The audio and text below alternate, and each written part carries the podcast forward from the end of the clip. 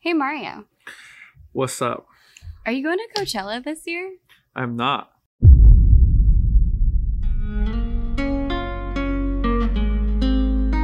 Good morning. Welcome to another episode of Morning Brief. This is your host, Mario. And this is your other host, Adrielle, This is where you can get your daily news. in minutes. okay, everybody, we're finally back. It's been a minute, it's been a while.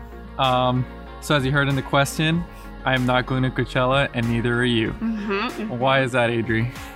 Because for a second year in a row, they've closed down due to COVID again. They canceled. Well, they didn't even schedule it, I think. this yeah, time. kind of expected. Kind of expected. Yeah, this is the third time they actually canceled Coachella. The third time? Yeah, When was the because- first time ever? yeah, last year. But they rescheduled it for October. Oh, and then they canceled it. again. Yeah. Okay. So, I was like, what? Okay. Right. Okay. Okay. so yeah. they canceled it twice last year. Yeah. And this makes sense because, like, yeah, even if they like pushed it back to October when they think everyone's going to be vaccinated, I don't, I still don't see it happening. Mhm. And how many people? Not are, for another year or two. And how many Right. people? What, what were you saying? Sorry. oh no, just how many people are going to be willing to actually go? Right. I feel like this I- would affect their sales. Yeah. Unless everyone's vaccinated, we know for a fact that the entire country is safe, but that's again, that's going to take years. So, Yeah. We'll see. Hopefully this year. Maybe Coachella will be back for next year. But yeah. who knows? All right, switching gears here a bit. We're gonna talk about something we did on the previous weekend. We Mhm. actually go. We actually went to go see some sloths. Our favorite. Right. Yeah. Before you guys come at us and say, you know, we shouldn't be supporting these businesses that hold these exotic animals, we just want to preface this conversation and say these animals are actually rescues Yeah. that otherwise would have been either euthanized or in danger in the wild. So it's like a, it's literally a sanctuary for these sloths and other animals that we saw too. Right, and they're allowing people to come and actually see these sloths, touch Mhm. the sloths, and feed them little Mhm. grapes. little no, little blueberries. Little They love blueberries. blueberries. It's like their chocolate, I guess. Yeah, no, it is their chocolate. You're It's right. a treat for them. Um, But they're allowing this to happen right now because they are struggling financially Yeah. and they need money to take care of all their animals because they have a lot of animals and they need a lot of high maintenance stuff. Mhm. So, to give an example of what we mean by rescue animals, they had a caiman, which is like a little alligator, Mm, And they little found- picture over here. and they found it in the dumpster.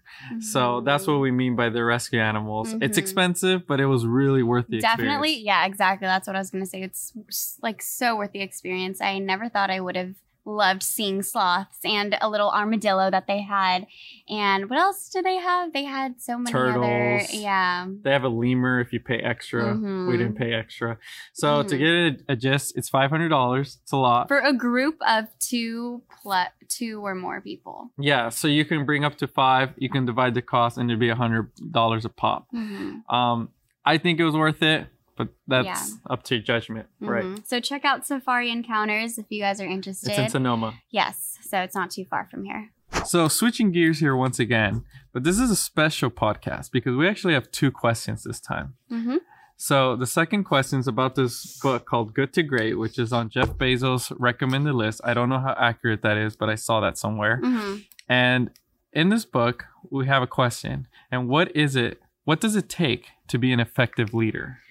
Well, me personally, um, objectively, like not Yeah. from reading the book, I think that a good leader in anything is more of a people person. Um, there's this term called servant leadership where they work for their employees rather than the employees working for them. Um, Mm, I obviously, see. good time management skills, priori- prioritization, organization skills, but main thing, servant leadership.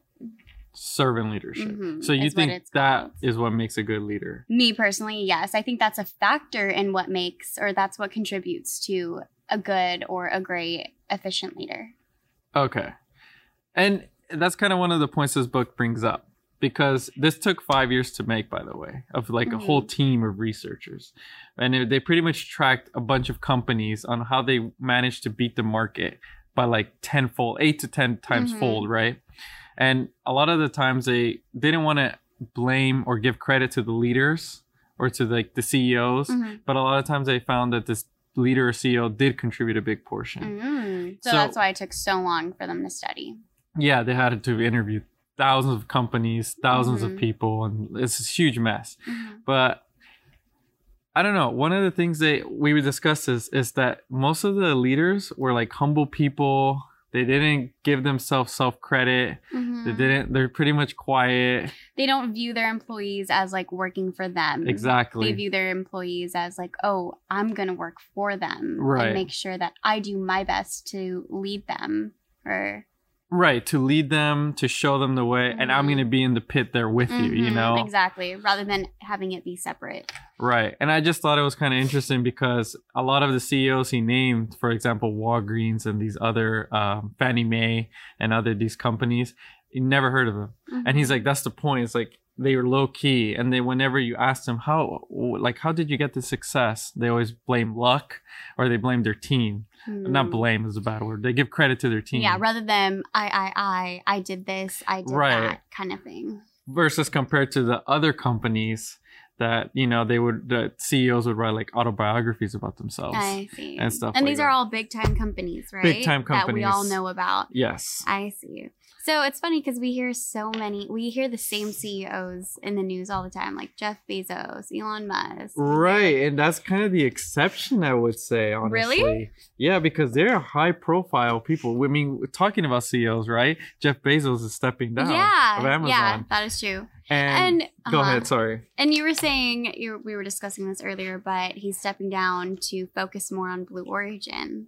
yeah, on his other companies, Mhm. yeah, he wants to beat Elon Musk in the space race. Mm-hmm, But um, I don't know how the stock's gonna do. I'm well, I'm sure Amazon stock's continuing going up. But part of Amazon is the CEO of Jeff Bezos. Like I don't even.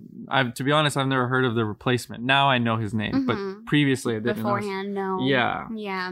So I mean, whether this will affect the public Mm-hmm. limit image of that, I don't know. Maybe. But why would you say going back, why would you say that they them two, Elon and Jeff, are the exceptions? Because Because wouldn't you say that Elon Musk or wouldn't people argue that he's more like not full of himself, but he's kind of vain in a sense? that's what I'm saying. He's a complete opposite of what this Oh, book defines right. as being like a great leader. Oh, okay, he's that's like what you mean. he's like, oh, me, I build this company. he's I not did this. humble, he's very yeah, you know, he's and it, boastful. he's boastful a little bit. I mean, it's kind of he did do a lot of that. I'm not gonna Mhm. say I'm not gonna discredit him or anything, Mhm. but I'm just saying like He's not a modest guy. He's not a- so. always a team person. Yeah. But he is down there in the pits. He's in the factories. He's doing all that work too. So Yeah. it's more or less. Yeah, I mean, but he'll fire a group of people if he thinks they're not effective. So yeah, well, I mean, gotta do what you gotta do. gotta do what you gotta do. All right, guys, so that was the end of it. We hope you learned something new, something valuable. What do you think makes a great leader? Leave a comment below and let us know. And don't forget, You've just been briefed. see you next time, guys.